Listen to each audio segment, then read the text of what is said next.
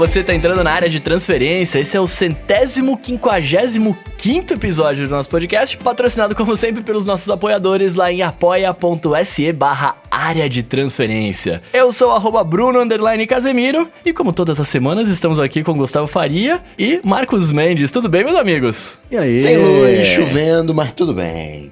Alguns sem é. audition. Nem deu problema, hoje tá tranquilo, hoje tá sossegado. Nem faz meia hora cravado que a gente começou a tentar gravar e não conseguiu, né? Cada vez que a gente grava, cada semana, a gente sobe de nível. E aí tem os problemas da semana anterior somados com o novo, né? A gente tá ficando sem opções de ter problemas, são tantos. Sobe de nível em bugs, né? Isso quer dizer. É, exatamente. é. Vai ficando no level cada vez mais hard, né? Pois é. Extreme Podcasting. Mas tem uma coisa que eu tô, eu tô meio triste. Ah, O quê? Porque eu não escuto podcast no Spotify. Aí eu não Ah. tenho os meus melhores do ano. Ah, cara, eu, eu também sabia, porque eu não tenho Spotify, na verdade. E aí eu não, eu não tenho os melhores do ano. Tá todo mundo compartilhando, eu falei, pô, eu queria saber o que eu ouvi esse ano bastante aí. E não dá pra saber. Olha lá, eu alô achei Google, vamos legal. fazer isso aí. Eu achei mó legal. É legal, né, cara? E também eu achei mais legal ainda porque uma galera mandou screenshot pra gente dizendo que o, o ADT foi o podcast mais escutado no ano pra eles. Muito bom, né, Sim, cara? Muito obrigado a todo mundo que fez isso. Sempre deixa o coração quentinho ver esse tipo de coisa. Verdade. É sempre muito Sim. legal. Obrigado pra todo mundo que, que tweetou. Qual, qual o verbo de, de, de stories? Storificou? Não sei. Historificou é uma boa. É, Uma então. boa, deu uma historificada ali. Manda, É, marca nós, então. manda pra nós aqui. Quer dizer, o Mendes não que ele não gosta, mas pode me Marca marcar que eu gosto. e eu fico sabendo, é. É, Mas me legal, marca pra que eu todo mando mundo pra que ele. compartilhou, que obrigado mesmo. Esse tipo de coisa é o que faz a diferença pra gente ter a motivação pra conseguir fazer toda semana um conteúdo bacana pra todo mundo. Então, muito Sim, obrigado de sim. coração. Obrigado mesmo. Agora, década é agora ou só ano que vem que a gente pode fazer o melhor da década? Ah, é no ano que vem. Tá todo mundo falando que a década acaba agora? Não, a década acaba no ano que vem. Na verdade, tem- o ano que vem completa a década, né? Não, esse ano é isso, é ano que vem completa a década e em É. 2021 começa a década nova. Exato. É assim que brinca. É do zero ao zero. né? Porque o padre lá, quando. No ano 500 e alguma coisa, um padre decidiu que aquele era o ano 500 e alguma coisa. Ele começou a contar a idade do nascimento de Jesus a partir de 1. Quer dizer, Jesus nasceu com um ano na conta do padre. E aí teve 1, 2 até 10, completo 10, o 11. É a década nova. E por isso que começa sempre na década que começa com 1. Essa foi a conta que, que o padre errou lá no começo do ano 500 e alguma coisa, até hoje a gente segue errado. Mendes já tá polêmico, já tá dizendo então que Jesus Cristo, quando morreu, morreu com 32 ou 34. e não com 33. Pois é. Muito bem, vamos começar com os nossos follow-ups aqui, gente. Ó, na semana passada, o Leandro Rezende mandou pra gente que tinha trocado o MacBook Pro dele, né? Tinha pegado um com touch bar e tal. E aí ele falou aqui, pra- mandou aqui, né? Lembra que eu peguei o MacBook Pro e falei pra vocês? Pois é, eu fui sorteado com a borboleta defeituosa. Olha só que desgraça, Pois né? É, então. O Leandro tá aqui acompanhando ao vivo, inclusive, a gravação. Então está escutando ao vivo aqui a gente falar sinto muito. Que Sinto chato, muito, né? seu Leandro. Sinto É. muito, cara. E ainda bem que eu devolvi o meu. É, acho que o sorteado, de- de- é, envolvendo a palavra sorte, o sorteado é quem não tem o problema do butterfly, né? O- A, a regra é ter, né? É o, é o, é o É revés, é, né? Pois é, o mas... revés é não ter que não quebrar. Esses dias eu escutei uma abelhinha no meu, no meu recarregador Ti. Falei, cara, ele tá fazendo um barulho. Aí tirei o iPhone, parou o barulho. Aí coloquei o iPhone de novo, fez barulho. Eu, caraca, eu vou parar de usar e tal. Mas eu fiquei depois com a dúvida: será que é o iPhone ou será que é o Ti? Se for É o iPhone, Ti. vai dar, vai dar um ruim danado. É o Ti. Aí eu descobri que era uma poeirinha, tinha, sei lá, um grãozinho de areia e fazia o negócio ficar zzz, vibrando. Nossa, que- aquele Nossa. carregador que eu uso, talvez, é que eu uso o carregador de, de pé, né? Aquele que eu comentei, é, Rock, alguma coisa, eu vou deixar o link aqui na descrição pra quem quiser dar uma olhada. É, talvez por ser de pé, pela gravidade, não tá batendo nele inteiro, né, deitado, quando ele tá carregando, eu escuto o tempo inteiro um, esse um barulhinho assim que fica nele, mas o que faz é o, o filamento de carregamento, é o, o dispositivo carregador, não o iPhone que faz esse barulho, mas talvez ele de, tava deitado, se eu fazendo esse barulho? Tava deitado, tava deitado. Então, talvez nesse caso, sei lá, a, a poeira estava sendo carregada, não sei. Não, isso, isso, sei lá, isso vai que é, tem, é meio metálico, esquenta, pega fogo no negócio todo, ah, sei lá. é, então. Já que você puxou esse assunto de, de carregador de, de Ti aí, vocês têm facilidade em carregar os AirPods com o Ti? O meu ainda é não Lightning. tenho o hábito de carregar os porque como eu nunca tive, eu- o, o carregamento por, por ti dos AirPods é uma coisa que eu acho legal que tem, mas eu não tenho. No meu dia a dia não, não, não se enquadra. Eu não, não tenho por que carregar. Eu deixo ele carregando ali no, Lightning mesmo, quando eu vou tomar banho, sei lá. Hum. Mas só. Eu, eu- quando eu testei, funcionou, mas, mas foi só pra ver que funcionava. Falei, ah, beleza. E, e parei. É, Mas porque porque eu, você tem usado? Eu, é que é, então, eu, eu não tinha um carregador de ti até eu voltar de viagem, eu comprei um lá, tal, bem simplesinho. É, E aí, cara, eu fui, eu falei, ah, deixa eu testar pra ver se funciona, exatamente isso que você falou, né? E aí eu coloquei lá, ele acendeu a luz, tava carregando, eu falei, ó, que legal, beleza. Aí eu fui tomar banho e falei, ah, deixa ele aí, né? Tranquilo. Quando eu voltei, eu falei, ah, ficou carregando, tirei, pus no bolso e, tipo, não tinha carregado nada, saca? É, É que e aí eu- esse carregamento TI ele é bem mais ineficiente. Que tem alguns que tem o carregamento rápido, o, o adaptador tem o carregamento rápido, mas a maioria. É, o meu, é é o meu mais- tá escrito que é fast charge. Então, teoricamente, É. ele tem.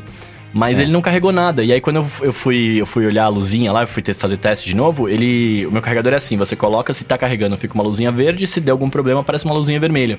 E não importa a posição que eu coloque, a caixinha do AirPod fica a luzinha vermelha acesa. E aí eu tiro, coloco o iPhone, o iPhone carrega bem, mas o AirPod não. É. Estranho, né? Estranho. Agora tem uma coisa que é meio maluca. Eu não sei se é um recurso ou se é um problema. Uhum. E não sei se você já fez esse teste. Quando você coloca a caixinha dos AirPods pra carregar no carregador Ti, se você der um tapinho, um toquezinho nela, ela a luzinha acende pra você saber qual é o estado do carregamento. Uhum. Só que se estiver carregando no Lightning, ele não faz isso. Aí você pega ele, levanta ele e aperta o botãozinho atrás, porque aí você não vai parar de carregar. Uhum. Só que o Rambo tem uma teoria de que quando a gente dá aquele tapa no, no Ti, a gente interrompe por alguns milissegundos o carregamento, porque chacoalha tudo, e aí ele volta a carregar. Não é exatamente que você tá checando a, a carga da bateria, mas de qualquer forma, se você der uns tapinhas ali no. no, no, no der um, um toquezinho, assim, dois na, na caixinha mesmo, ela acende a luz da bateria. Pode ser que você esteja interrompendo ou não o carregamento, mas tem esse recurso barra bug que dá pra fazer. Bu- Bacurso, bugurso. Ou É um rebug. recug. É. Recug. Muito bem, ó. Falamos também sobre as capinhas, né? Que o Coca tinha falado na semana passada, que ah, tem as quinas reforçadas. E aí o Thiago Bernardo, ele falou que esses cases com os cantos reforçados lá nas gringas, né? Chamam corner bumps ou air cushions. E aí, pra quem quiser ver, ele, eh, ele tá- tem nas lojinhas Xing Ling, etc. E tem uma foto aqui no, na descrições. Boa, ele falou que dá pra comprar sem arrependimentos, ou seja, já testou, né? O dele já caiu no chão e funcionou, né? Tem umas que são tipo exoesqueleto. É um X na traseira, né? Pra Aham. manter as quinas é, é, unidas e na, na traseira você tem as bolotinhas. Então, tipo assim, a, a experiência de pegada do iPhone, você pega no próprio iPhone, você não pega na case. Aham, Porque é só o, é só o X, né? De, entendi. pra essas air cushions. Bom, e seguindo aqui com os follow-ups da semana passada, sobre o design polêmico do Cybertruck da Tesla, né? O Luiz Amorim falou que por mais que o Cybertruck seja meio estranho aos olhos, ele segue uma linha de design automotiva que era muito, principalmente da Lotus. Ele falou até que no caso do Roadster, que a Tesla lançou lá em 2008, ele falou que já tinha o Lotus Elise como base e que as linhas desse agora seguem a linha do Lotus Spirit S1, lá dos anos 70, que era o carro do James Bond, e da BMW M1 também. Tá aqui na descrição o link pra quem quiser dar mais piada. O DeLorean eu consigo ver. Aham. Aí. É, ele falou inclusive, né, que eles foram desenhados pelo Giorgetto. Giorgetto Giugiardo, que desenhou tanto o Uno quanto o DeLorean. Tem bem pegadona de DeLorean mesmo, né? Não, peraí, peraí. O cara desenhou o Uno e o DeLorean? É. Nossa senhora, ele fez um carro do futuro e, o, o carro mais do passado possível. É, né? Dá pra ver, É, né, que, que tem... o Uno é o carro que mais corre que tem, pô, tá pensando o quê? O novo, velho, o caixinha? O Uno caixinha? Ué, você nunca viu o Uno com escada pendurada no teto? Não, mano. Co- correndo como se não houvesse amanhã pelas ruas da cidade? Aqui no Já Rio vi. de Janeiro isso é Agora- lenda. Eu já vi, agora que você tá falando, eu Aqui já é vi. lenda. Aqui é lenda, galera de, de, de Alô, Net. presta serviço na rua. É, pois é. É, então. Mas o, é, olhando as fotos, tem, dá pra ver bem que tem uma, uma inspiração desses modelos, não sei se são clássicos, mas enfim, que existiam, que é um design bem, bem característico. Quando você bate o olho, você consegue ver que é uma coisa bem diferentona mesmo. Mas é aquilo que eu comentei semana passada, não é, é- é- é diferente, não sei ainda se eu gosto ou se eu não gosto. O Bruno não gostou, né? Uh-uh. Não gostei, cara. Eu acho, eu acho muito. Eu acho muito poligonal, saca? Aham. Ele vem. Foi uma ele- decisão, né? É, sim, mas ele vem contra o que a gente vê na vida inteira, né? Que cada vez mais os carros estão ficando mais redondinhos, mais bonitinhos, né? Tipo, agora os caras me lançam o carro de PlayStation 1. Não achei da hora, não. É, mas é, que, mas é aí que tá também. Essas são as pequenas rupturas que fazem com que o design mude, né? Que nem você ter tudo esquemórfico, esquemórfico, esquemórfico, e aí uma hora alguém põe tudo flat. Aí todo mundo adota o flat. Aí você tem um telefone com um Note que é horroroso, aí todo mundo adota. Então você tem pequenas, aquelas coisas que assim, são tão feias que dão a volta e ficam bonitas de novo. Acho que esse é o alvo. Às vezes as pessoas acertam, às vezes as pessoas erram, né? Mas esse negócio de ser estrecha, é, é, a, a, beleza pela feiura, é, parece que foi essa a intenção, né? E é estranho que a gente não vê nada assim, a gente vê cada vez coisas mais arredondadas, mais alisadas, não sei, né? Até quando tem recortes em, em design de carro, é sempre com um rádio, ao invés de ser um, um, um ângulo agudo, né? Uhum. Então, quase estranhamento. Mas tem que ver se daqui a um ano, por exemplo, a gente vai olhar e vai pensar, é feio, ou vai olhar e pensar, é diferente, a gente não estava acostumado a ver um negócio desse. Não sei. Você mudou a sua visão do Note? Não. ou seja, é feio, cara. É, é, é, muito, parece um tanque de guerra, saca? O, o carro perfeito do Bruno é um Fusca. Eu gosto, hein? De preferência, de preferência azul, né? Com as linhas arredondadas. Eu gosto, eu gosto de Fusca de Kombi, cara. Kombi eu acho irado, ainda vou ter uma. Em algum momento da minha vida eu vou ter uma Kombi. Boa. Mas beleza, eu, eu passamos os follow-ups aqui, tô falando de algum momento da vida eu vou ter né? Eu, eu, quando eu tenho brinquedos novos, eu gosto de ficar testando eles, tá ligado? Eu gosto de ficar, né, vendo o que dá pra fazer, como que eu posso usar e etc. E eu comecei a fazer umas, umas brincadeiras com o meu iPad essa semana. Posso só parar um minuto para falar que essa foi a melhor transição de assuntos que tem nada a ver um com o outro que eu vi na história da podosfera mundial. Sou bom nisso, sou bom nisso. Oh, muito bem, mas continua. Eu não falo nada com nada, mas isso aqui é até bom. É, então, bom. Eu, eu, eu, eu, fiquei testando no meu iPad, eu testei brincar com o mouse por um tempo e testei os comandos de voz, porque uhum. é, desde a, da, do Keynote que a gente viu, eles mostrando, né, como que funcionava, eu achei animal aquilo. Eu falei, cara, quero, quero mexer muito nisso. Só que no meu iPad velho eu não tinha muita vontade, eu falei, não, ah, não quero, agora no novo eu tô brincando bastante. É, posso dizer que eu achei o mouse muito mais útil do que eu achei que ele seria. Uh. Saca? É. Tipo, você consegue configurar no, no menu, quando você aperta o botão direito, as ações que vão aparecer lá tal. Então dá pra ter bastante coisa. Dá pra você ter atalhos que vão te ajudar a realmente mexer nele com um mouse sem ter que tocar, né? Tipo, porque a, às vezes acaba. Você precisaria tocar. Tipo, você quer, sei lá, pagou um e-mail sem querer, você tem que chacoalhar o iPad, né? Uhum. Você pode pegar um atalho para isso. Você põe um atalho de agitar o dispositivo lá e aí, né, dá o, o undo e tal. É, é, muito da hora. Então, e aí eu fiz, eu fiz assim, né? Eu, eu configurei ali algumas coisas que eu considero mais importantes, né? E tem coisas legais, cara. Tipo, por exemplo, com o botão direito eu consigo bloquear a tela, consigo tirar um screenshot e eu coloquei lá no meu Twitter. Depois, se você ainda não viu, vai lá ver. Tem uma, uma fotinho de como tá configurado, mas dá para bloquear a tela, capturar a tela, agitar para você fazer a opção de voltar tal. Uh, pus gestos de dois dedos mais fáceis se eu quiser dar zoom em alguma coisa. Tem também a opção de gestos com todos os outros dedos, mas aí ele abre um outro menuzinho. A central de controle para configurar o que precisar. Uh, a coisa que eu achei mais legal que é o multitarefa. Eu posso clicar ali no, no multitarefa, ele já abre o menu de onde eu quero que apareça o multitarefa e depois eu só toco no aplicativo, em vez de eu ter que selecionar ele, arrastar, colocar tal. É, eu achei isso bem, bem da hora. Quando você quer mexer, você tá longe do. Longe não, né? Porque você não vai mexer longe, mas ele tá um pouco afastado, você não quer pôr a mão, porque você tá digitando com o teclado. Isso é bem legal, cara. Uh, e pus também as opções do dispositivo, né? Porque aí eu consigo reiniciar ele se precisar por algum motivo, consigo fazer tudo que uhum. tem por dentro. E vou te falar, é bem útil. É, dá, uma, dá uma sensação uhum. de estar trabalhando em um computador, sabia? Tudo psicológico. mas, mas qual, qual cenário, assim, prático que você se pegou usando? É? Eu vou ser bem sincero, eu me forcei a usar, porque eu queria testar. Eu ainda não pensei no cenário... O único cenário prático que eu penso é, estou jantando, estou comendo alguma coisa, assistindo no iPad, tô com a mão suja, não quero enfiar o dedão na tela, saca? E aí o, o mouse serve para isso. Mas, assim, o mouse te dá uma precisão bacana de, de você conseguir realmente clicar onde você quer ali e tal, sem ter a, o resto da sua mão ocupando a tela. Então, por exemplo, eu fui mandar uns e-mails hoje, fiquei escrevendo nele com um tecladinho bonitinho, cara, era um, era um notezinho. Tava mexendo no notebookzinho ali. E aí, assim, é... cara, não sei se tem muita utilização prática mesmo, mas é mais uma maneira de você poder usar um dispositivo que, tipo, se você aprender a usar, talvez seja útil, saca? É sim um recurso de acessibilidade, claro. Mas, de repente, você pode trazer esse recurso de acessibilidade pro seu dia a dia e ele pode funcionar, tá ligado? Tudo depende do que, que você quer fazer ali. Eu vejo isso exatamente dessa forma. Eu acho que entra um pouco aí esse negócio de, para algumas pessoas, ser meio incômodo ficar mexendo na tela, tocando tocando na tela, porque é diferente de você digitar, que você tá com a mão apoiada numa superfície, na tela você. O seu único ponto de apoio é onde você encosta o dedo e apoia no iPad que tá de lado. Então não é uma, uma coisa que não é tão ergonômica. Nunca me incomodou. Usei só o iPad por mais de um ano, nunca fiquei com dor muscular embaixo do braço, uhum. nada assim, sempre foi tranquilo. Mas isso que você fez foi um jeito de você conseguir agrupar ao máximo as suas interações em um lugar só, em uma Exato. superfície só, em um eixo só. em um plano só. Ao invés de você digitar um pouquinho, mexer um pouquinho no teclado, no, no, no mouse, mexer um pouquinho na tela, volta pro mouse, volta pro teclado, você tá centralizando isso num lugar só, talvez fique mais. Talvez leve até um pouco mais de tempo para você apertar o botão direito e pôr pra fazer um screenshot do que você levantar as duas patas e tocar lá no botão home e no, no, no, no Quer dizer, no iPad novo, não sei. Enfim, tirar o screenshot no iPad. Mas.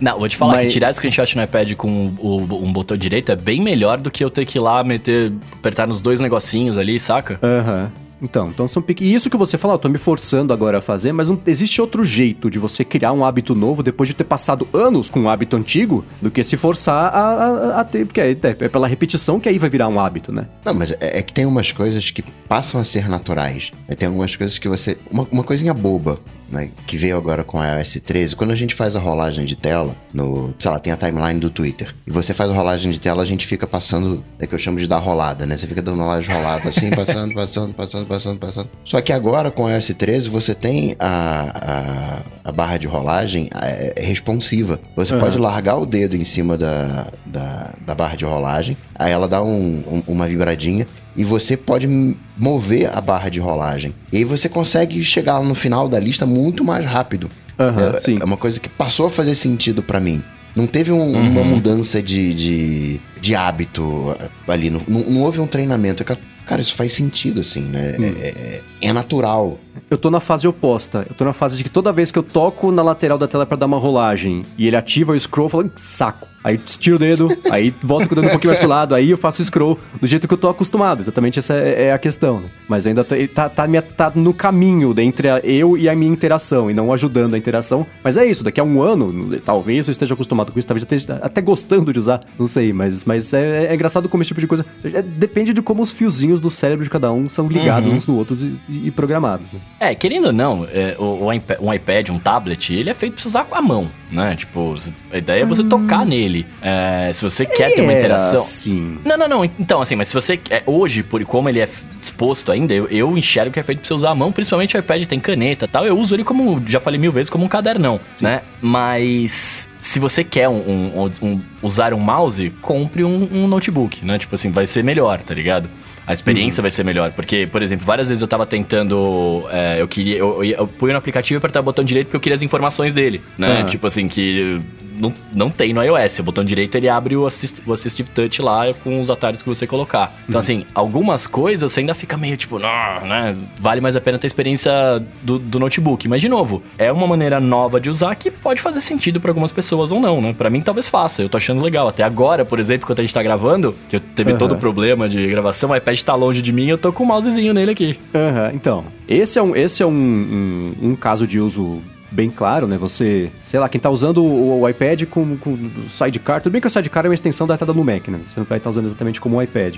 Mas num, num, num setup que você tem o computador e o iPad, cada um operando de forma independente, se você quiser usar o mouse ali pra, pra fazer trackpad no Mac, o mouse no iPad, ou então ao contrário, isso é uma coisa que, que pode agilizar. Mas eu, eu- você fala, ah, eu não vejo mais esse tipo de coisa como usar o iPad ou o tablet como um laptop ou como um computador. Eu acho que hoje já tá tudo mais misturado, é tudo uma coisa só. Independente do jeito que você É. usa, é muito mais a escolha de você querer ficar no macOS e no iOS do que se você está usando um Mac e um iPad, entendeu? Acho que a- o resultado que você atinge é, é basicamente, tirando coisas avançadíssimas, Photoshop, 3D, essas coisas, a gente sabe que não é. Tô falando assim, de dia a dia, trabalho, e-mail, Excel, Word e, e navegação, né? É, aí faz. faz é, é mais. ah, em qual plataforma você se sente mais confortável? Até vai ser mais divertido. Sempre falei, né? Que eu gostava mais de mexer no iOS porque é mais divertido do que o macOS, que não tem tanto açúcar por todas as interações, né? No iOS tem bastinha mais, mas ainda tem um pouco mais de açúcar. Mas eu não vejo mais como, ah, não é que você está usando o iPad como um computador, como um laptop. Você está usando o iPad da forma que você prefere. Não vejo mais uma, essa, essa distinção tão grande entre você tentar faz fazer sentido. o iPad caber no uso de computador. Não é, há uns três anos era assim, porque a gente até tava pensando desse jeito engessadão de iPad é uma coisa, Mac é outra. Hoje eu não, não vejo mais essa linha tão, tão bem definida de um lado ou do outro, tá tudo meio junto. Daqui a quantos anos vai virar tudo uma coisa só, hein? Ah, boa pergunta, viu? Não sei não. Tem que esperar o Ming Chico, né, falar, porque o Ming Chico tá- já tá falando de iPhone de 2021, então daqui a pouco ele fala. Agora, sabe outra coisa que eu testei que eu achei muito legal? Hum. O lance do controle por voz que eu tinha falado, né? Então, você Ah. publicou esse story e eu fiquei louco, achei super legal. Cara, é muito legal, velho. É muito bacana. Ele funciona mais ou menos como. É, é, é assim, você tem. Ele, por, por definição lá, por padrão, e por padrão não, ele só funciona com comandos em inglês, né? Aham. É, porque, porque é a língua que os caras têm lá, enfim, e pra eles funcionam dessa forma. É, só que eu queria fazer ele funcionar em português, né? Eu queria dar comandos em português para ele funcionar. E assim, pelo. Quando você habilita, vai lá em, em- em acessibilidade e habilita o, comando, o controle por voz, você habilita já uma série de comandos pré-programados. Então você pode mandar abrir aplicativo, você pode mandar digitar textos, pode mandar fazer o que você quiser, tudo em inglês.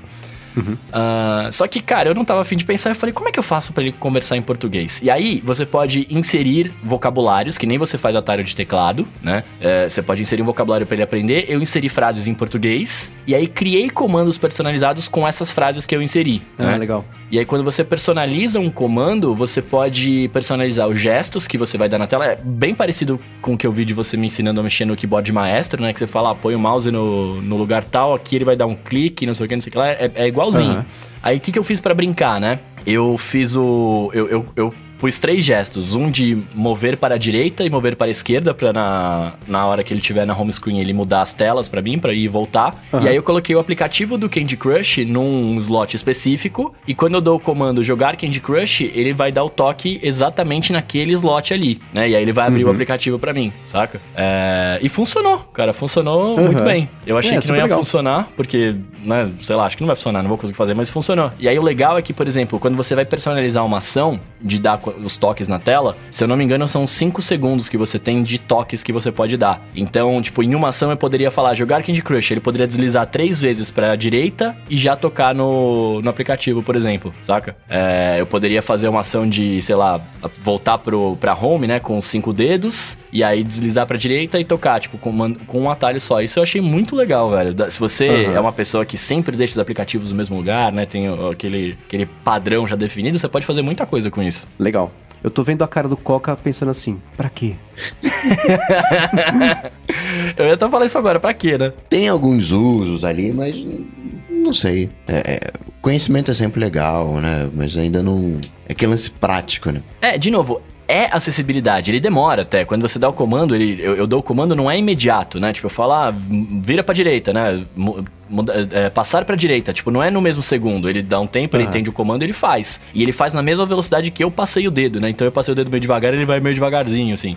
É... Sim, não é prático, mas, pô, de novo, você tá. Por algum motivo, você vai, sei lá, você vai cozinhar. E aí você tá, quer ver a receita no iPad, você não quer meter o dedão ali. Cara, você tem os seus comandos ali, você vai fazendo isso com a, com a voz, saca? Que antes era imp- pra pedir pra Siri já era meio difícil, mas pelo menos agora você pode ir mandando ele fazer as coisas ele faz, saca? É, de novo, é usos específicos pra momentos específicos, mas é bom ver que funciona. Eu achei bem legal. Bom, mas deixando meus experimentos de lado aqui, cara, vamos falar das coisas que interessam. É, dia 2 agora, segunda-feira, rolou o evento da Apple, né, cara, do, do- da premiação que a gente tinha comentado semana passada. É, e também a semana o Google fez a premiação deles também, de melhores jogos, melhores aplicativos tal. Mas foi melhor do ano ou melhor da década? Fake. Ah, isso é que me, isso é que me diz. Década ou ano? Foi do ano. E aí, vocês chegaram, vocês chegaram a ver a listinha, não viram? Como é que foi? Eu vi a listinha. Eu vi. Achei fajuta demais. Só porque é um iPhone Pro agora tem câmera, um aplicativo de câmera. É, Só posso eu- falar? Pois é. Não, vamos, a gente não vai deixar isso passar batido, não. Eu acertei o melhor aplicativo do ano na semana passada, tá bom? Falei que pra mim o melhor app do ano era o Spectre. E foi o Spectre, que é um aplicativo feio, mas super legal e funciona direitinho pro que ele se propõe a fazer. Eu achei ele bacana. É aquilo que eu comentei, ele, eu achava ele eh, um- melhor porque ele estava usando APIs que a Apple disponibiliza e que nenhum outro desenvolvedor resolveu fazer um aplicativo que só usasse isso para fazer fotos de longa exposição. Ele faz e precisa aprender a usar. Na hora que você aprende a manha de tirar a foto, fica bom, fica legal, fica bonitas as fotos. Então eu achei divertido. A hora que saiu, eu falei, não é possível. Eu, eu achava que era o meu aplicativo do ano, mas de todos os aplicativos que foram lançados nesse ano, não achava que ele tinha a menor chance, porque é um aplicativo com uso tão específico. Mas não, foi o eleito. Eu fiquei bem feliz porque os desenvolvedores que fazem o Halide também merecem muito destaque, porque eles mandam muito bem. Eu não fiquei tão feliz porque, obviamente, que o meu chute de melhor jogo do ano não foi certo, né? Só eu gostei do, É. do- daquele joguinho lá. Qual que você tinha falado? Eu não tô lembrando o nome agora, calma que vai vir. É o de, de montar e desmontar. É, é. Fix do, do. Ai, como é que chama Apple isso? Arcade. É. É, daqui a pouco a gente lembra o, o nome aqui. Ah, mas eu gostei, cara, que eles separam. A gente já tá comentando, né? Será que eles vão dar o melhor jogo with do care. ano? Assemble with care. Assemble with Care, isso aí, isso aí, isso aí. É, a gente tinha até comentado na semana passada, né? Será, será que eles vão dar o melhor do ano pro jogo da, da Apple, do Apple Arcade, né? Meio estranho eles se premiarem, mas eles fizeram premiação separado, né? Teve melhor jogo do ano de iPad, melhor de Mac, melhor de, de iOS, de Apple TV. Mas teve Uhum. o melhor de Apple. Teve, o melhor do Arcade. Apple Arcade foi aquele saiu na Hearts lá. Que eu não joguei ainda. Tô querendo É, jogar muito pra ver se é o melhor. Ó lá. Você votaria nele, Coca? Não sei porque eu não joguei todos os 100, mas com certeza. com certeza eu É gostei. que nem quando gostei. você vê um filme e torce pra ele ganhar o Oscar, né? Fala, não, achei injusto. Você viu todos os outros? Não, mas eu gostei tanto desse. Justo. Ah, cara, o aplicativo do ano para iPad foi o Flow da Moleskine, que é um aplicativo de, de caderno, de anotação de desenho, tipo Nota- Notability e os outros todos, né? É, assim, eu, eu, eu acho que ele foi eleito, aí vem a minha opinião, né? Eu acho que ele foi eleito pela, pela, pelo design bonito dele, porque ele é um aplicativo bem bonito, Sim. tá ligado? Mas sei lá, velho, eu, eu prefiro meu boi velho Notability ainda. Se eu fosse eleger, eu deixaria ele em primeiro lugar. É, então, eu tive um pouco da impressão que o Coca teve dessa premiação. Eu achei ela meio. Não é chapa branca, mas quase chapa branca, assim. Sabe aquela coisa de. Os aplicativos escolhidos foram escolhidos muito especificamente para mostrar o poder de cada uma das plataformas, menos para ser o melhor aplicativo do ano em cada uma. Eu achei estranho, por exemplo, historicamente, o que, a Apple sempre fez? Aqui estão os melhores jogos do ano, tem 10. Aqui estão os melhores apps do ano, tem 10. Tem um monte, era uma lista enorme. Pra quê? Para as pessoas baterem o olho, ficarem fuçando, baixando, comprando, vendo as coisas que tem. Tem o primeiro Essa- lugar, tem o segundo lugar aqui, que eles É, tem, o- então. tem um tão bonito segundo lugar. Como é que é o nome de segundo, de segundo lugar em inglês? Runner-up. É. Ah. Ah, o runner. Então, por exemplo, aí eu vejo a comparação com a lista que o Google lançou da, da- dos 40 melhores apps e jogos da Play Store, que você tem o eleito pelo Google, é uma categoria. Voto popular, outra categoria. Dentro de jogos, tem melhores jogos competitivos, melhores jogos independentes, melhores jogos casuais, melhor inovação. Cada um tem cinco. Essa premiação você está valorizando todo o ecossistema de desenvolvimento, você está, do, de ponto de vista muito prático e mercadológico, fazendo você tá mostrando que aplicativos as pessoas têm que comprar para depois te devolver, pra te, te dar dinheiro, porque isso é, é claro que esse tipo de coisa também acontece nessa época do ano, porque é Natal, ano novo. Mas eu achei é, essa premiação da Apple foi uma grande oportunidade perdida. E não foi bem uma premiação, né? Aquela. eh, parecia que eh, vazou aquele negócio que ia ser um evento, não foi um evento, foi uma coletiva de imprensa glorificada, ainda assim. Foi. Chamaram lá os jornalistas desenvolvedores numa sala de hotel e fala, conversem, né? Então foi uma coisa meio, meio mais ou menos. Mas eu achei uma oportunidade perdidíssima, né? Vamos fazer uma coisa diferente dos outros anos? Vamos. Premiação. Tá. Agora vamos. Dessa premiação, Oscar, né? a gente vai sair um décimo dos aplicativos que sempre saíram de recomendação pro final do ano. Eu achei uma E- oportunidade perdida. E isso de, né, como a gente falou de reforçar a plataforma, você vê que não teve um aplicativo pra Apple TV. Só teve jogo. É, Não, o aplicativo para é, é, o aplicativo para Apple TV foi um que era, sei lá, é um, é um,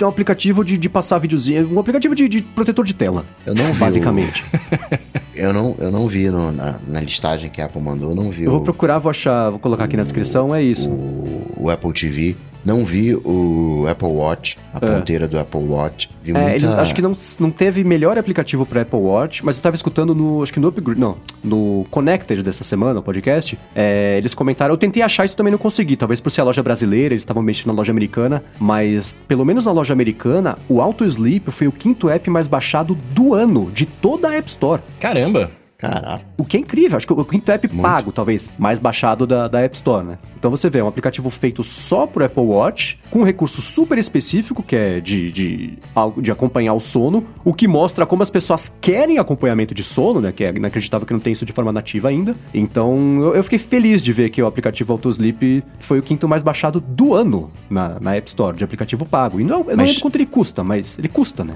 Mas de, de aplicativos, a Apple fez só os melhores mundiais, né? Não teve como em outros anos o melhor do Brasil. Que acabava É, então. quando o aplicativo não estava na loja brasileira, aí trazia uma, uma alternativa. Talvez por isso que eu não tenha visto o do, o do Apple TV. Você pega o do Google, que teve livro, que teve podcast, que teve todas as categorias. De podcast de, a de Apple até conteúdo fez. nacional também.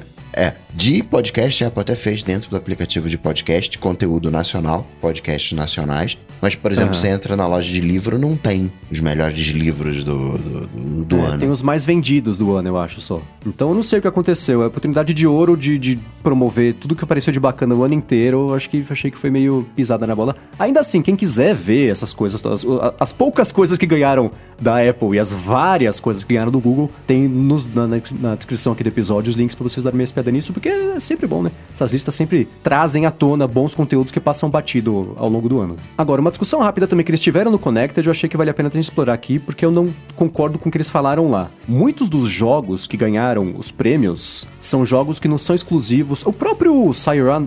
Como é que chama? Say- Sayonara Wild Hearts? Sayonara. É. Não é um jogo exclusivo do Apple Arcade. Ele tem acho que pra PC e pra console e também tá disponível no Apple Arcade. É, e os outros jogos que ganharam, exceto o Sky, que a Apple encomendou faz dois anos, atrasou um ano e foi lançado agora, vamos dar um prêmio de consolação pra eles. Né? É, são jogos que também são franquias, não são exclusivos para as coisas da Apple. Vocês veem isso como um problema ou não? Cara, eu não vejo como. Eu não vejo como problema dependendo da premissa, né? É. Ah, se eu não me engano, aí me corrijam, por favor, mas pelo que a gente tinha conversado aqui e foi, foi falado e tal, ah, os jogos do Apple Arcade vão ser exclusivos do Apple Arcade, né? Então se eu tô assinando é porque eu tenho esses jogos pra mim aqui, só aqui, né? Ou não? Os jogos exclusivos do Apple Arcade são jogos. O, o que quer dizer de verdade, assim, são jogos que não tem pra Android. Se tem um jogo que tem. é, porque assim, os, os exclusivos do Apple Arcade existem pra Nintendo Switch, existem pra PC, acho que tem até alguns que tem pra console. Então, no fundo, o que a Sim. Apple tá falando com o Apple Arcade é assim: se você quer jogar coisa no seu celular, bacana, que não vai ter no Android, você assina isso aqui. Mas tem, tem jogo que tem no Nintendo Switch e tem no, no Apple Arcade também. É, mas é assim, então, beleza, né? Então, então tá bom, eu tinha informação errada. Mas eu, não- eu, eu, eu não vejo como negativo porque é, valida a plataforma mobile de jogo como uma plataforma que também tem títulos bons, saca? Concordo. Porque hoje, hoje você como gamer, é, tipo, hoje a gente tem muito, a gente tem um lance ainda muito do console. Talvez isso mude daqui a pouco com, com Stadia e afins, né? Mas assim, tipo, ah, se um jogo é bom, ele, tem um, ele tá no console e ele tem muitas horas de história e jogabilidade, etc, etc. A partir do momento que você tem o mesmo jogo a- até pra mobile, você começa fica atrativo você querer ter um dispositivo mobile pra jogar aquele game porque ele também tá lá, né? Então eu acho super positivo, inclusive pra Apple. Eu não vejo problema com isso, não. Parece aquela coisa meio. Ah, Vingadores não é filme. É, Se não passar é, no exato. cinema, não é filme. Não, né? Conteúdo tá aí, né? mudou, tá tudo em tudo quanto é lugar hoje. O que importa é o conteúdo, o que importa hoje é a experiência. né? A, a gente cai, sai numa bobeira. Quando eu, eu vou lá no, no, no mercado pra comprar shampoo, né? Para esses meus cabelos sedosos, eu não, eu não leio a bula, eu não leio a composição. Eu vejo lá, peraí, isso aqui é pra hidratar, isso aqui é pra crescer cabelo, isso aqui é pra eh, cabelo sedoso. A gente vai pela, pela experiência da coisa, né? Às vezes a gente foca muito na Apple, na, naquela coisa, ah, a Apple, ela fala da experiência, ela não coloca quantidade de RAM, de iPhone, é, é experiência. Mas o mundo inteiro já faz isso, é que a gente não percebe, né? Fica evidente no caso da Apple pela nossa proximidade, porque a gente tem um contraponto para comparar. Né, lá o concorrência, não, aqui você tem 6 GB de RAM, mas no final o que conta é a experiência. Plataforma, onde é que você. Não, cara, isso aqui é um jogo maneiro, você vai curtir e tal. Talvez né, ali o arrastar o dedo, a jogabilidade não seja bacana, mas aí é uma outra história. Mas não, pra mim não é problema, não. Mas agora não tem nem esse lance da jogabilidade mais, porque você pode conectar seu controle de PlayStation no, no iOS Também, e jogar. verdade. Então não tem mais esse problema, né? Tipo assim, agora é só de fato aonde você prefere jogar. Qual que é a sua a plataforma preferida, né?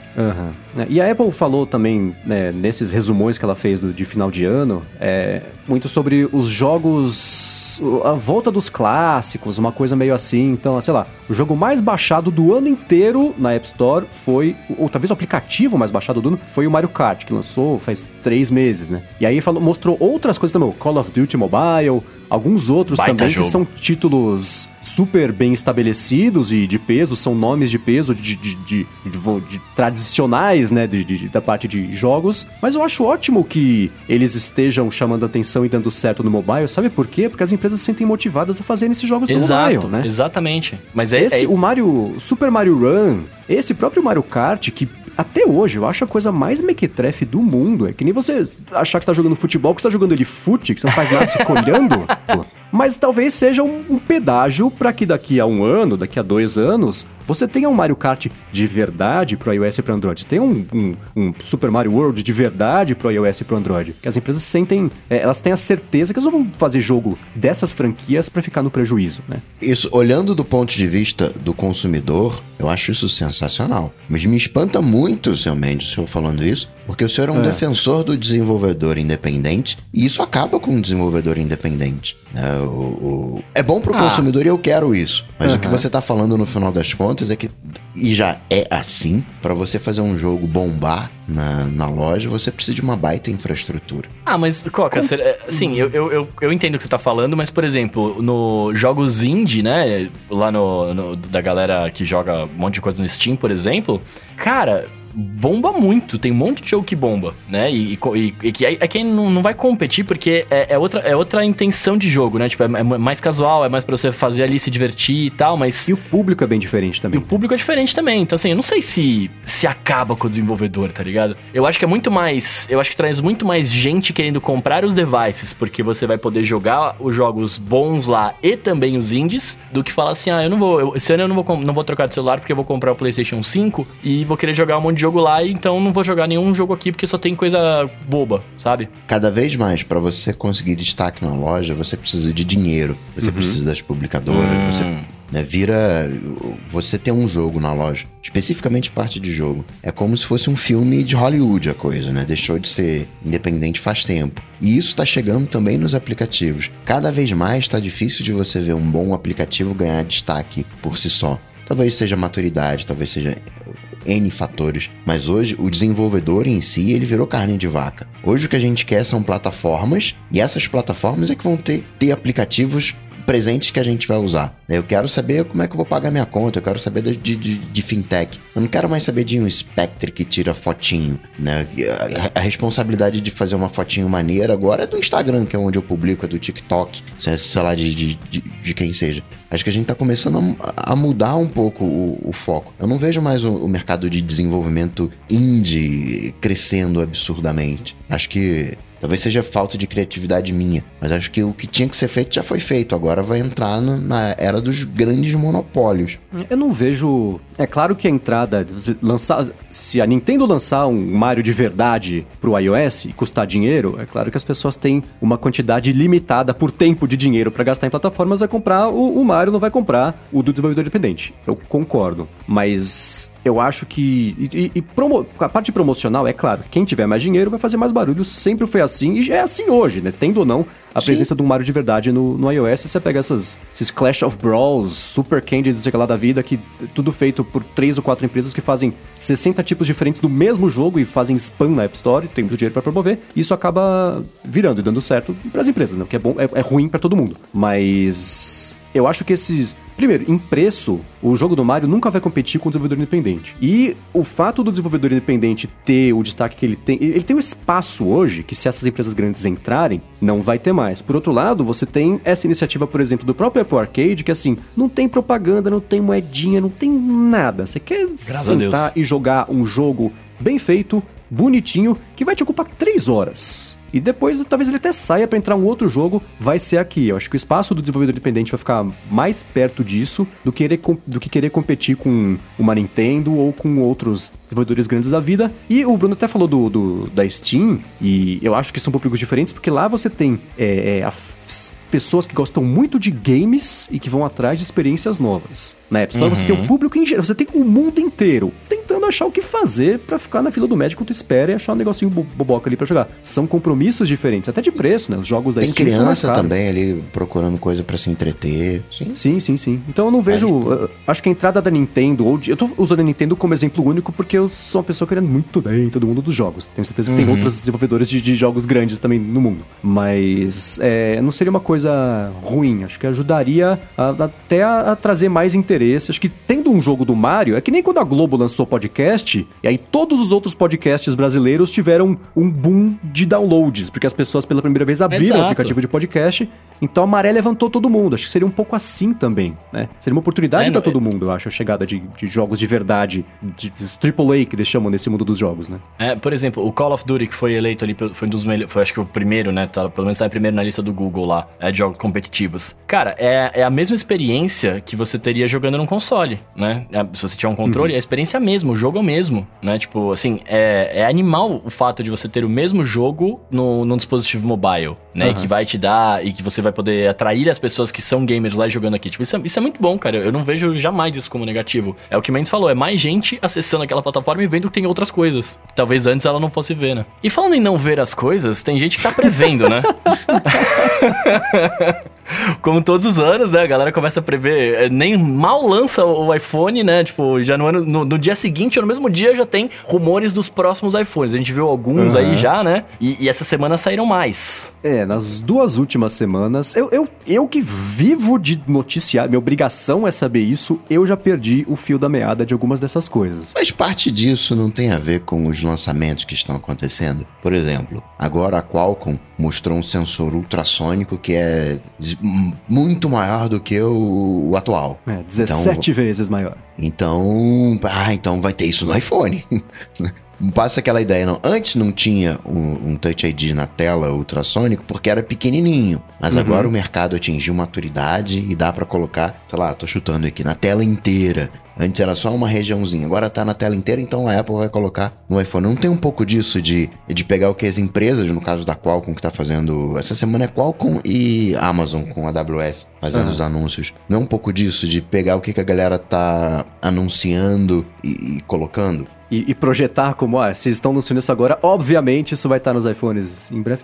O Manticore, geralmente ele é um cara, ele tem o dedo muito no pulso da cadeia de suprimentos. Por isso que eles, geralmente, ele tem informações muito certeiras sobre especificações. Ele fala, ah, o iPhone de não sei quando vai ter a tecnologia tal. Por quê? Porque ele sabe que a empresa fornecedora de coisas para Apple acabou de fazer um pedido de 60 milhões de peça não sei o quê, que é só para isso. Então ele faz essa. Ele, ele, ele deduz a partir daí e faz as projeções dele. Ele costuma acertar muito nesse tipo de coisa. Inclusive, Eu lembro- ele falou que teria o iPhone com carregamento reverso. É, pois é, ele, essa ele errou. Quer ou vai saber, porque quando a iFixit desmontou o iPhone, quando a iFixit desmontou o iPhone, ela achou umas pecinhas lá que não estão ativadas pra nada. Talvez seja se, isso. for lá, se for lá no armazém da Apple, vai ter lá É. milhões de pecinhas. Eu lembro, por exemplo, que ele errou quando ele falou sobre o, o 3D Touch, que ele falou que não seria um sensor de pressão, mas sim uma medição de quanto o nosso dedo gordo esmaga na tela e com isso ia, ele ia calcular a pressão que tá fazendo para poder fazer mais ou menos o, o- efeito ali. Não foi isso, era um, um sensor de verdade de pressão. Então, é, mas teve o 3D Touch, entendeu? O carregamento reverso,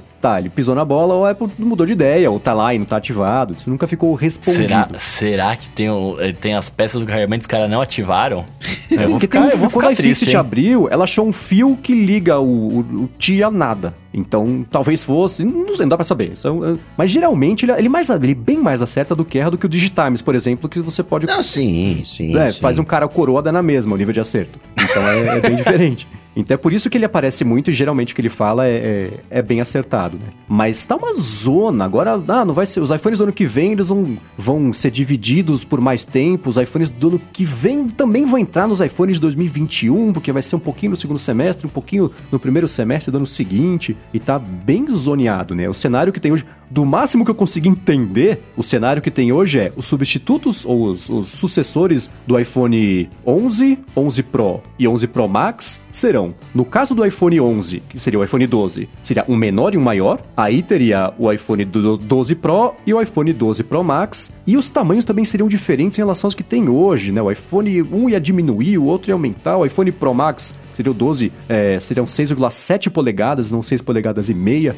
Então tá, tá meio festival de, de, de- especificações, né? É, é- é transparência pela obscuridade aqui. Então, ma- mas aumentar a tela faz sentido, porque você ainda fala assim, aumenta a tela, diminui a borda, sabe assim? Faz, faz um certo sentido.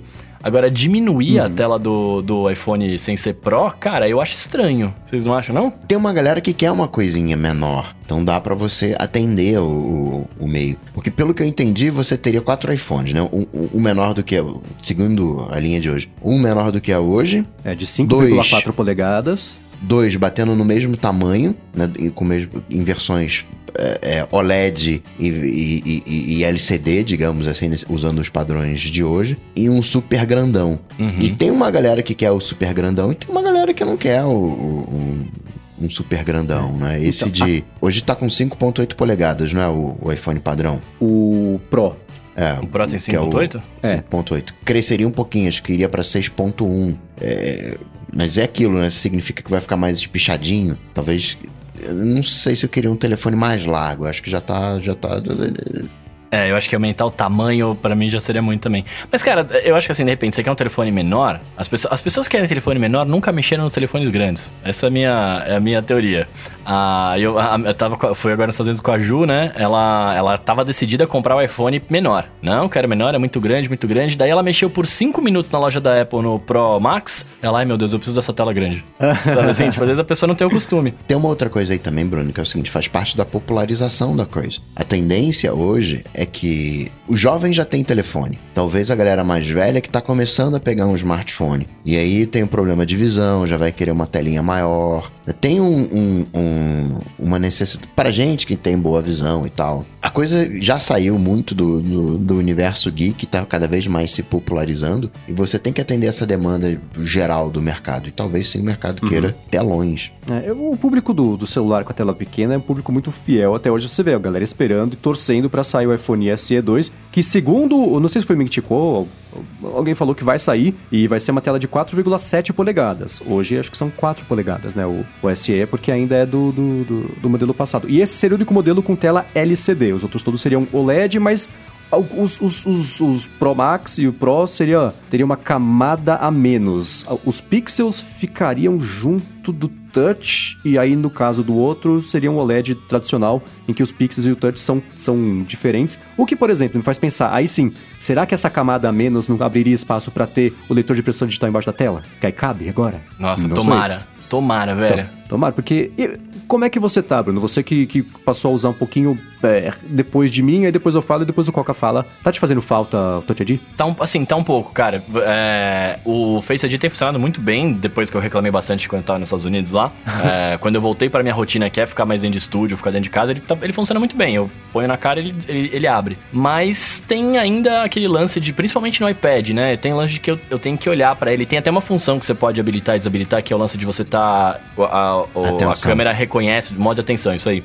Ele reconhece se você tá olhando pra tela mesmo ou não, né? Pra sim desbloquear o dispositivo. Mas mesmo assim, cara, é... por exemplo, vou dar um uso meu prático aqui. Eu, quando tô arrumando a, a casa, fazendo coisa assim, eu deixo música no iPhone ou no iPad e fico vivendo, né? Arrumando a casa, rolando. É... Ontem eu fui, eu queria abrir a lista e queria trocar de música, e aí, tipo, eu tava em pé e o iPad tava em cima da mesa, ele tava no nível bem menor que eu, e eu precisei sentar na cadeira para ele me ver, eu precisei, eu precisaria levantar o iPad para poder desbloquear para eu poder mexer ou pôr a senha. É, se eu tivesse Touch ID, eu ia estar em pé do jeito que eu tava, eu encostar o dedo e já ia funcionar. Para esse tipo de uhum. coisa, né, esse tipo de, de, de uso de novo específico, de momento específico, um Touch ID faz falta, saca? Eu, eu ainda uhum. acho que uhum. faz falta. Mas é, é só eu... para esses momentos. Não tenho, não, não tenho muito mais o que reclamar do, do Face ID. Ele é bom pra caramba. Uhum. É, eu sinto um pouco disso. Eu sinto falta do Touch ID em todas as vezes que o Face ID falha. O que Exato. isso quer dizer? Às vezes, tira o telefone do bolso. Aí você tenta, é, faz o gesto para cima para destravar ele. Aí ele não reconhece. Imagina se você fizesse o gesto para cima e descansasse ali o dedo em cima da tela e não reconheceu, mas a essa altura ele já leu o seu dedo e desbloqueia do mesmo jeito e te dá acesso à tela. Então acho que seria só um, um jeito complementar de validar a biometria, não concorrente, complementar. Seria um jeito a mais uhum, de dar uhum. menos erros. O Face ID, eu tenho ficado surpreso positivamente com o nível de acerto dele. Depois que eu resolvi o negócio dos óculos, tirando esse negócio aí de, de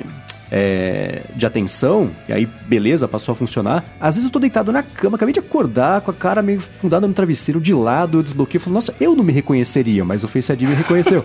e aí funciona. então aí tem funcionado bem. Eu, às vezes é, é, é, é, que nem o Rambo fala, é como se não tivesse senha, na maioria das vezes. Mas toda vez que falha, eu falo, esse negócio horroroso, que droga, né? Tem uma coisa no 3D Touch que me impressiona. Tem momentos que eu acho que ele ainda tá funcionando. Você pega pega, por exemplo, o teclado do Google para você fazer o mover o cursor. Quando eu largo o dedo em cima da barra de espaço, eu posso ficar pressionando de levinho e aí, tipo, em 5 segundos ele começa a mover o cursor. Agora, se eu fizer força, eu consigo fazer na hora. É estranho. Eu, tipo, pressiono assim na hora, já consigo mover. Porque, Aí tem um- teoricamente, o seu iPhone não tem mais nem esse hardware, né? Pois é, e eu tento Então, fazer, sei. eu- emular esse comportamento, por exemplo, na, na tela de início, quando eu quero editar as coisas, não rola. É por tempo mesmo. Mas É. em alguns lugares eu sinto que tem uma questão de pressão. A própria a, a questão da, da barra de rolagem, né, de você acelerar. Eu acho que tem uma coisa ali de pressão, né, de, de fazer força. Eu, eu tenho uma usabilidade melhor quando faço força. Eu ainda tô ali meio querendo entender ele. Será que esse é o sensor de, de pressão do dedo do Mintico lá? Olha lá. É, sensor de intenção. Mas e você, Coca? Sente falta do, do Touch ID ou já tá acostumado porque você tá, comprou desde o iPhone 10? Ah, já tô super acostumado. Já Nem tô, por- Você usa Apple Pay? Uso, uso Apple Pay. Nem Mas- por Apple Pay você preferia? Não, pra mim é super de boa É um poder, convertido. poder olhar. Não, eu acho. Tem momentos sim que eu gostaria sim, mas no, no geral não, não sinto falta não. Uhum. Agora, a gente falou dos iPhones do- de 2020 e o Ming Chico falou de dois iPhones de 2021. Um que é o iPhone mais contraditório que eu já vi, porque é um iPhone SE 2 Plus. Então, um iPhone Mini Plus, um Mini Max, né? que ele falou que pode ter ou 5 polegadas e meia ou 6,1 polegadas. E ele disse, isso me deixou felicíssimo, que esse iPhone vai ter o Touch ID no botão de ligar e desligar, na lateral. Falei, poxa, isso é uma coisa que eu sempre quis no iPhone, né? Ah. E ele falou, então se hoje o iPhone SE tem 4 polegadas, esse SE2 Plus, né, porque vai lançar, segundo Calma. ele, o SE2 no ano que vem, de 4,7 polegadas, então o Plus vai ter ou 5 polegadas e meia ou 6,1. E ele falou também que em 2021 vai chegar o iPhone topo de linha, topo de linha, que é um iPhone que não vai ter outra uma diferenciação dele, uma delas é que não vai ter entrada Lightning, vai ser 100% Não vai ter entrada? tudo. Não vai ter entrada Lightning, segundo o Mintico. Não, não, mas não, não vai ter entrada Lightning, tudo bem. Ele não vai ter nenhuma entrada? Nenhuma entrada, é isso. Não vai ter. Vai ser Mas tudo carregamento, dados. E- então, né, putz, se for, é, a dúvida é, vai ser USB-C? Não, segundo ele, é nada. É, vai ter. Nossa, cara. Hum, Vai ser sólido embaixo, só com as saídas de. Qual que é o meu De- benefício com isso? Eu vou ter. Eu vou ter uma, uma prova d'água melhor? Então, o benefício pra você, eu não sei. Pra Apple, ela vai economizar alguns milhões de dólares com peças, né? E com maquinário pra fazer um furo. Não, Mas vai talvez não, isso. porque vai ter vai ter que colocar um, um super ultra wideband, que tá na bola da vez agora, ultra wideband, pela Aham. questão da, da geolocalização, né? É. Descobriram no iPhone 11 que você tira, desliga o GPS, mas ele continua funcionando porque em, algum em alguns países não pode ro- rolar o ultra wideband, e aí a Apple trava, mas não manda isso pros servidores, mas não falou pra isso pra ninguém, e blá blá blá blá. Nossa, é. Ela, cara, a Apple não aprende com essas coisas, né? É que nem. Lembra que a gente falou da BMW? Que era uma- aquela decisão obviamente errada, que eles vão voltar atrás e pedir desculpa, de cobrar pra, faz, pra usar o CarPlay?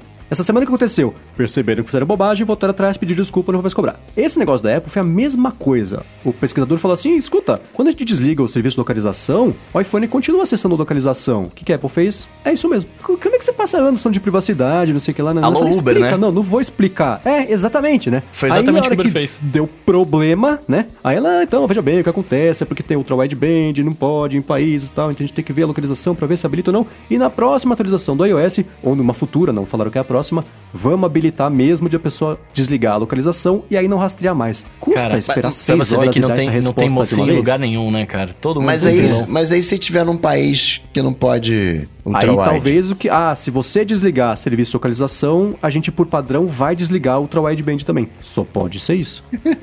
Né? Não é, eles não falaram que é isso, mas eu não consigo imaginar que, que, que, que seja outro tipo de situação. Mas enfim, Lightning, segundo o Ming Chi Kuo, para um iPhone de 2021 hum, is no more. Então aí tem que vir na caixa um carregador Ti, Uhum. né? Pra poder carregar, e um AirPod. É, saiu um rumor esses dias também de que a Apple tava pensando em incluir AirPods na caixa. Alguém falou, ah, então quer dizer que o iPhone mais barato daqui a uns anos vai ser mil dólares. É, é, vai ficar mais caro. Mas aí, cara, eu não acho ruim você tirar a entrada e se você me der esses dois benefícios, né? O carregador e um fone de ouvido que vai funcionar sem entrada, tá ótimo. Não que eles sejam obrigados a dar fone de ouvido, né? Porque Pro antigamente não grande vinha, mas. público, eu concordo que sim. Mas como é que eu gravo aqui o podcast onde eu tô É, precisando então, exato, exato. recarregar, tô precisando de microfone, fazer tudo ao mesmo tempo. Ultra wideband, microfone. é. Não tem, tem menos Sim. Tem mais. Vou ter que trocar o, o, o bagulho todo, né? É, hoje eu não tenho microfone, por exemplo, que não conecta, né? Microfone wireless. Aham. Até tem um ou outro, mas não, não são bons. Já. Bom, agora aqui. que aconteceu esse vazamento, todo mundo tem pelo menos dois anos pra começar a preparar o terreno e fazer isso, que nem quando foi, quando trocou o Lightning, que nem foi quando foi com quando você entrada do fone de ouvido também. Vai saber se essa informação não é estrategicamente plantada dois anos antes pra galera começar a se preparar. Mesmo porque ele falou que é só em um modelo que é o topo do topo de linha. Vai ser como o caso do iPhone 10 em relação ao resto da linha quando ele foi lançado. Não vai ser virar a chavinha em todos os iPhones, vai sumir. De atualizar o iOS, vai sumir a entrada Lightning de todo mundo que já tem, né? É, eu, eu tô. eu, eu tô pensando aqui, o, o iPhone não vai ficar mais à prova d'água se tirar essa entrada, né? Porque, por exemplo, vai continuar com o microfone, vai continuar com a caixa de som, né? Tipo, vai continuar com coisas Ah, que historicamente. vai. Ah, mas se tiver molhado e você conectar um Lightning e der um curto, embora tenha um sensor de umidade ali pra, né, tem que estar sequinho, mas São- É uma entrada menos de. de- é, um, é um ponto de entrada a menos. Ele, a, a probabilidade de dar ruim é menor. Porque eu lembro quando a Apple falou: ah, os iPhones não são a prova d'água, mas são resistentes à água. Ou então quando falar, é a prova d'água, mas só se for defeito de fabricação. Se você derrubou na água e, e- estragou, o azar é seu. Mas se você derrubou na água e estragou porque a vedação que a gente fez foi mal feita, aí a gente troca. Então, tendo um ponto a menos. Só por ter essa justificativa, a gente mostra que se tiver um ponto a menos de entrada, já é melhor do que se tiver um ponto a mais de entrada, porque pode ter uma vedação mal feita e vai estragar. Acho que é, é- é meio por aí. Não vai mudar muito, mas vai mudar um pouquinho. E aí, pra eu saber a opinião dos senhores, vocês- vocês acham bom? Vocês acham interessante? Vocês gostariam de ter um iPhone sem entrada? Como é que é? Coca já vi que pelo jeito também não, né? Tá, tá meio na minha. Como é que eu vou conectar os meus dongo? Eu sou super a favor de coisa sem fio. Não, não- não- é isso. Acho até a estratégia boa, né, de ser só num iPhone pra dar tempo da galera né, se adaptar. Porque vamos e convenhamos, né? Você teve que comprar um donglezinho aí, Uhum. o USB-C. E a gente já tá com USB-C há quanto tempo, né? O USB-C ainda não colou. Você vai na lojinha ali da esquina, você vai comprar um pendrive, o pendrive é USB-A, não é USB-C. Até porque e tem USB-C também, mas se você pega os, com- os computadores das empresas, é, é tudo ainda USB-A. Essa migração ela não é lenta, não, não, é, não é rápida, né? Ao contrário, ela é lenta para acontecer. E aí você força um Lightning, você tem todo um ecossistema, é, no meu caso aqui, principalmente microfones, mas entendo que a galera não use acessórios, que a coisa já tá né, resolvida, mas você pega a galera que cria conteúdo, que trabalha com isso, ok, pode comprar, né, uma ferramenta de trabalho, mas não consigo imaginar daqui a dois anos ter um microfone light, né, acho que ainda é um papo aí de 4, 5 anos. É, eu não, não- eu não sentiria falta. Eu sempre fui muito maleável e adaptável, guardadas ainda, né, guardadas as devidas proporções, ainda sendo eu. Mas nessas mudanças, ah, tirou a entrada do fone de ouvido, agora é só Lightning. Putz, eu uso fone Lightning, vem a caixa, se encaixa aqui, pô, tá escutando. Não tendo a sofrer com essas grandes mudanças. Tanto que, ah, vai, agora vai ser só USB-C, tá bom, troca pro USB-C, não é tudo bem também. Tenho dois cabos na mochila em vez de um. Isso nu- nunca foi, né, os dramas da minha vida não envolvem esse tipo de coisa. Mas... Mas é que o- tá, você tem um adaptador. É, eu ia e falar quando você não isso. tiver um adaptador, Exato, quando você não agora tá dando por nada, e um adaptador e, e, e tá resolvido, entendeu? vai ter Esse um, negócio um, do um USB-C... hub sem fio, né? Um, É. um ultra o wide. Hub... É, meu Deus. Aí você conecta via cabo no Um hub sem T, um fio. chub. Um chubby! Mas o USB-C, por exemplo, eu, eu, eu não vejo mais como. Faz 10 anos que o USB-C é a próxima grande coisa. Se fosse pra pegar de verdade, ser ado- adotado universalmente, já teria acontecido. Assim como os padrões de hoje foram adotados mais rapidamente do que o USB-C. Então, é. é- é- Mas eu, é eu que não vejo. você não tinha antes um USB-A. Você não tinha nada equivalente ao, ao USB. Você tinha Ah. disquete, aí criaram um USB. Não, não, o USB Universal Serial Bus, USB. Porque ao invés de você ter ah, uma entrada paralela, não sei o que lá, uma P2, não sei o que lá, de fone de não sei o que lá, o- é um, um cabo universal que vai conseguir passar energia, vai conseguir passar dados, vai conseguir passar informações, vai conseguir passar a parada toda. E aí inventaram o USB-C porque ah, ele é reversível, é menorzinho, é mais barato de fazer. Mas já faz um tempão que ele não pegou. Não Sim, vai mais mas- pegar desse jeito, né? Mas nessa época, o que, que você tinha de acessórios seriais e paralelos? O que você tinha era impressora. Era outro. É, então, né? Era impressora, mouse, começou- teclado e, e caixa de som. Eu tive câmeras da Casio que você passava as fotos pro computador através de, de- desses cabos. Veio Aham. o USB e conseguiu unificar, mas era o início da indústria de acessórios. Hoje a indústria já está estabelecida. Hoje, como é que eu pego um computador de 10 anos atrás e coloco lá um, um- um acessório não light, né? Um acessório ultra-wide. É, por isso que eu penso que o, o USB-C, quem tá bancando o USB-C até hoje é o Android. Se não fosse o se o Android não usasse o USB-C, se não fosse a existência Tinha do morrido. Android, tinha Porque, e não é, ah, porque quer dizer que, então que a Apple é a bastiã do, do USB. Não, que computadores, laptops, até hoje você tem entradas USB normal, USB, USB ah, né, 3.0, que é o, o azulzinho lá. Isso ainda é, é- é- é- existe por todos os lugares no mundo da computação, né? Então, eu acho que se não fosse o Android, o USB-C ele é o padrão do Android. Sempre, ah, E né, agora do iPad agora- também, né? do iPad também, é. é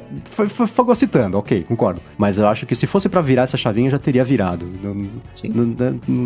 ele é, o, ele é o, o, Cybertruck do- do- das tecnologias de, de- de conectividade, sabe? É o futuro do pretérito. Já não vai ser a grande coisa. Cara, mas pra ter virado, eu acho que teria que ter. Eu acho que o iPhone teria que estar adotado também. Aí virava mais fácil pra, pra Apple, né, principalmente. Mas aí talvez faça sentido. Eu vou tirar um Lightning, colocar um, uma, um USB-C que vai ficar aqui dois anos. Não, deixa Lightning mesmo, deixa a galera sofrer com Lightning, já que eu vou tirar, vai virar ultra-wide. É verdade. Hum, olha lá. Pode ser. Faz sentido, né? Mas aí nos países onde não pode usar ultra-wide, vem É, então. defender. Aí sabe o que faz? Fala assim, então não tem iPhone, meus caros, me desculpem. Vai ver se não Você regulamenta o GPS. rapidinho o WB. É. Então toma aqui a porta Lightning.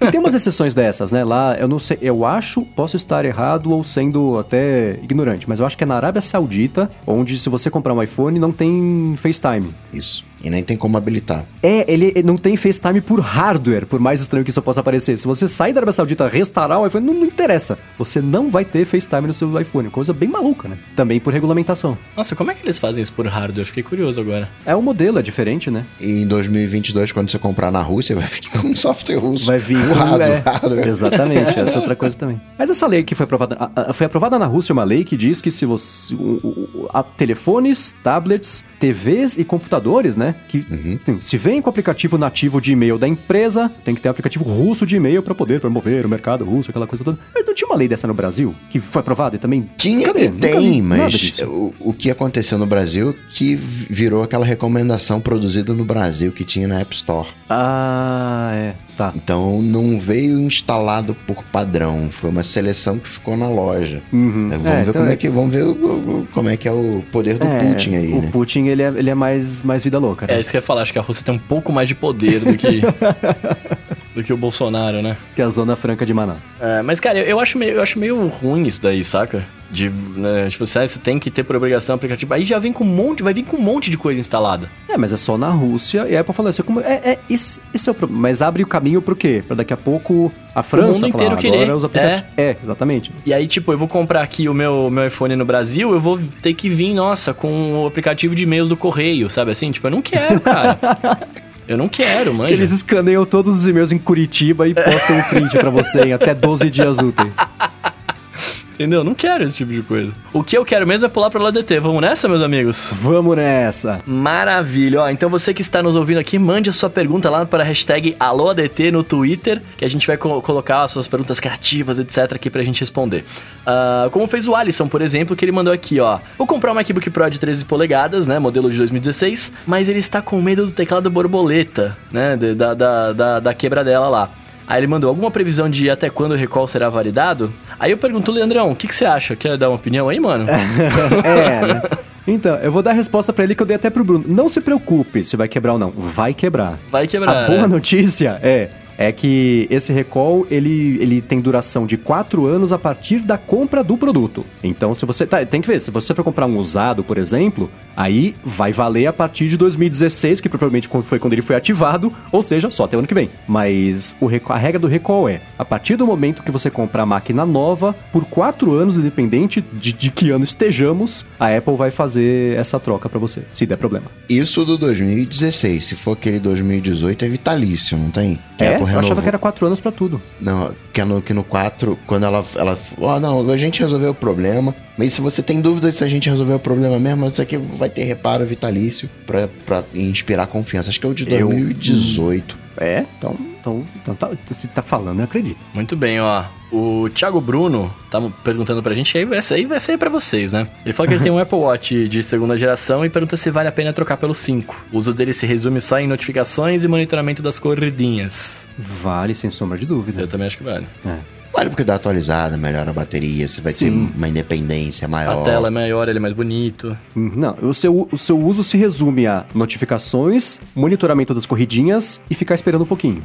Porque ele é um Watch bem mais lento do que o da, da geração atual. É. Então vale sim. Só de bateria e de processamento, você já vai ganhar vida, como diz o Coca, se você atualizar o modelo. Mas de notificação não vai mudar muito. Vai mudar se você tocar na notificação, se você interagir de alguma maneira. Mas pra notificação não vai melhorar muito, mas pra, pra corridinha vai melhorar. Questão ali do GPS, de você fazer a corrida independente. né? Vai ter uns ganhozinhos ali sim. É, você vai ter um ganho de. é, eu vou exagerar pra fazer meu ponto aqui. Você vai ter um ganho de qualidade de vida. A sua experiência com o Apple Watch como um todo vai melhorar, porque vai ficar mais rápido, vai durar mais a bateria, é, vai ser mais eficiente pra fazer as coisas. Então, é, você vai sentir essa diferença de verdade, né? Porque até uns dois anos atrás era assim: você mandava abrir o aplicativo e ele falava: Peraí, tô abrindo. Abri o aplicativo. Agora você toca, o aplicativo parece que já está aberto, mesmo que ele não estivesse. É como se fosse até no, no caso do iPhone alguns aplicativos. Então, eu trocaria sem pensar duas vezes, porque é uma atualização que vale a pena. Ah, e, até- e tem as coisas novas, né? Tem o, o, os- o eletrocardiograma, tem o sensor de, de decibéis, tem coisas novas legais que talvez hoje você use só essas duas coisas, né? Corrida e notificação, mas de repente você pode usar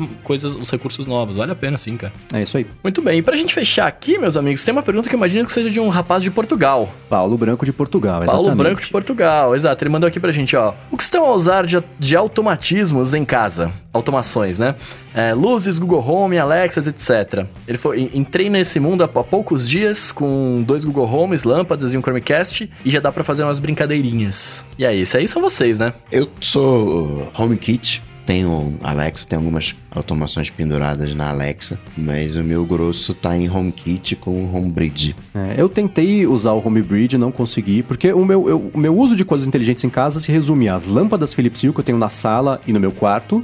Coloquei tags NFC pela casa, né, para conseguir ligar ou desligar as luzes também. O Coca brincou outro dia, ah, quer dizer que você tirou o interruptor para colocar o tag NFC? Não. A tag NFC na porta da minha casa é para desligar a casa inteira, ao invés de eu ter que desligar seis interruptores feito animal. Então são essas, essas, essas coisinhas a mais que fazem eh, a, automação de casa ser gostosa de usar. É, e eu tenho as, as caixas conectadas, o HomePod para ouvir música e o Google Home Nest Hub a tela do Google para todo o resto de, de interações. Tentei instalar o HomeBridge para fazer a minha TV da LG funcionar com o HomeKit, não consegui porque eu, como programador, sou um excelente chapeiro, não funciona. Então, não rolou. Não querendo menosprezar chapeiros que nos escutam, nós amamos vocês. É, mas é, é, é isso, minha automação é basicamente de iluminação. Tem um cenário para ver filme em casa, tem um cenário na hora de deitar, que apaga a luz da sala, liga a luz do quarto. É essencialmente de, de lâmpadas. Tenho grandes automações. E tem o Roomba, né? Que é ligado no HomePod, pelo, no, HomeKit- no HomeKit pelo IFT. Que é isso também. Eu falo, Siri, limpa a casa. Aí ela fala, pera aí. Aí dá uns segundinhos e liga o Roomba e ele limpa minha casa. Mas é basicamente isso. Aí eu só tenho uma lâmpada, cara. Infelizmente.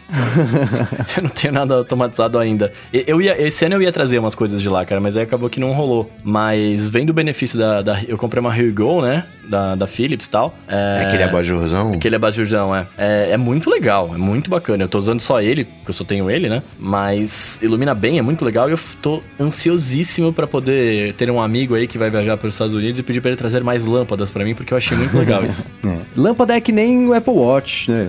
Vestíveis, não só Apple Watch. Você entende que é, é uma coisa que soa idiota e desnecessário até, Até você, você usar. ter. Você fala, É. nossa, entendi, é muito Não, e- legal. E, e quando você mistura isso com sensor de presença, entende os horários das coisas, Aham. né, dá pra fazer umas coisas legais, né? O único problema que eu tenho com sensor de presença, no meu caso aqui, é que ele não detecta presença no box. Então, aí você entra no box, é como se você tivesse saído do banheiro e apaga a luz. Ah! Aí tem, ele não lê Entendi. pelo vidro. Aí tem que reposicionar e tal, mas É, né? tem, um, tem uns aprendizados, né, quando você vai usando, mas é mó legal de você ir passando e acendendo as luzes, coloca na porta, abriu a porta, né, você não ter mais que sair com chave. É, Aham. Acho que o começo é por aí mesmo, começa com uma lampadinha, né, e vai vendo, aí coloca uma, um NFCzinho, né, pra apagar b- tudo, pra desligar toda a casa como faz o Mendes. Aí depois coloca um, um negocinho na porta, um sensorzinho um aqui, né? Coloco aquelas tiras de iluminação. Fita. Fita, Fita né, LED luz. mesmo, de iluminação. É, fita LED. Pra de noite, né? Quando você andar, acender a luz e, e, né? Você não ter que se preocupar. Você vai pegando o teu jeito, né? Você precisa de luz por dois minutos, porque você vai na, na, na- Aqui eu tenho uma automação que faz isso, né? Que eu falo pra Alexa. Porque a Alexa, ela tá ouvindo sempre. Eu falo, Alexa, acende rapidinho. Ela vai, acende a luz fraquinha pra mim por dois minutinhos. E aí vou lá na, na, na cozinha, bebo água e tal. Aí você, você vai moldando ali aquelas coisas que você faz. Você tem que estar sempre aquele, com aquele olhar atento das coisas que você faz pra poder automatizar, né? Assim, essa coisa de acender rapidinho só faz sentido pra mim, porque eu de noite, tudo escuro, vou lá be- beber água. Sensor de presença faz muito sentido pra mim, porque eu tenho cachorro. Então o cachorro pode andar à vontade e a luz, o cachorro não enxerga bem de noite, né? Como, como o gato, e, e, né? Acende aquela luz fraquinha, não incomoda ninguém e ele faz as coisas que tem que fazer. Né? É, é muito pessoal. Boa. E uma última automação que eu lembrei que eu tenho das Philips Hue também é pelo aplicativo da Philips Hue. É, se eu estiver chegando perto da minha casa e for depois que o sol está se pondo ou já se pôs, porque aparentemente tem uma polêmica sobre o que isso significa, a gente estava vendo aqui antes da gravação, é, acenda a luz. Coloque a luz nesse estado, porque não é só acender, acenda a luz nessa cena aqui que é o 100% a luz branca, por exemplo, né? E é até curioso, porque esses dias eu tava em casa, tava com a luz laranjinha, fraquinha, baixinha, e aí eu saí pra correr no mercado e voltar, mas tinha ficado uma pessoa na minha casa e, na hora que eu tava voltando, a luz acendeu sozinha, né? Porque ela tava laranja, ela ficou branca. Porque eu falei, ah, se ele está chegando e é de noite, logo vou acender a luz. E ela falou, nossa, a luz tá meio maluca. Eu falei, ah, entendi o que aconteceu. Então não tem a exceção ainda se existir outro ser humano habitando a casa, aí não, não faça isso. Que aí acho que precisa do sensor de presença, né? É. É, aí daria pra fazer algo assim. Enfim. Pô, e essas cenas da, da, da Philips é muito legal, né, cara? A minha amiga comprou uma Hue também, né? Aí aí eu conectei as duas no meu iPhone. E aí eu colocava, tem, ele já vem por padrão no aplicativo algumas cenas, tipo pôr do sol da Arábia, né? Umas paradas nada a ver. E aí é legal porque cada lâmpada acende num tom pra fazer um- uma cor, saca? Tipo, Sim. né, que as duas Formar acendem na mesma paleta. cor, né? É, eu achei isso muito legal. Eu tô maluco justamente pra isso, pra eu fazer várias cenas diferentes, saca? Aham. Tem um- uns painéis, é tipo um azulejo de luz Ah, eu vi isso. da Nanolith, É um se eu não me engano. É um azuluz. e dá pra fazer um negócio bacana. É quase como ser bem, claro que são pixelzões, né, no final das contas, mas dá pra você montar um painel de, de- de- de- tipo de TV assim, né? E eles acendem conforme você vai luz. passando a mão neles, né? Tem uns que sim, que você pode ir tocando, ele vai, vai acendendo, mas você coloca a cor que você quer, né, você faz É o muito desenho. legal Pô, isso. Mó legal, isso deu vontade. Muito bem, muito bem. Se você quiser saber o link de todas as coisas que a gente falou, vai estar aqui nas nossas notas do episódio, como diz o seu Coca. É, queria agradecer mais uma vez aos nossos apoiadores que estão lá com a gente em apoia.se barra área de transferência, por causa de vocês que a bagaça funúncia aqui. Agradecer o Eduardo Garcia, né, por ter editado esse, fazer essa mágica pra gente aqui. E vocês, meus amigos, muito obrigado mais uma vez. Pra achar vocês, como fazemos? Pra falar comigo, vocês sabem, é só ir lá no Google, bater Cocatec, que a gente troca uma bola. Eu sou MVC Mendes no Twitter, apresento Loop Matinal, podcast aqui diário de segunda a sexta do Loop Infinito. Show, show. Eu sou arroba Bruno underline Casemiro no Twitter, no Instagram mais próximo de você. E é isso. Tudo dito e posto, a gente volta na semana que vem. Valeu. Falou, tchau, tchau.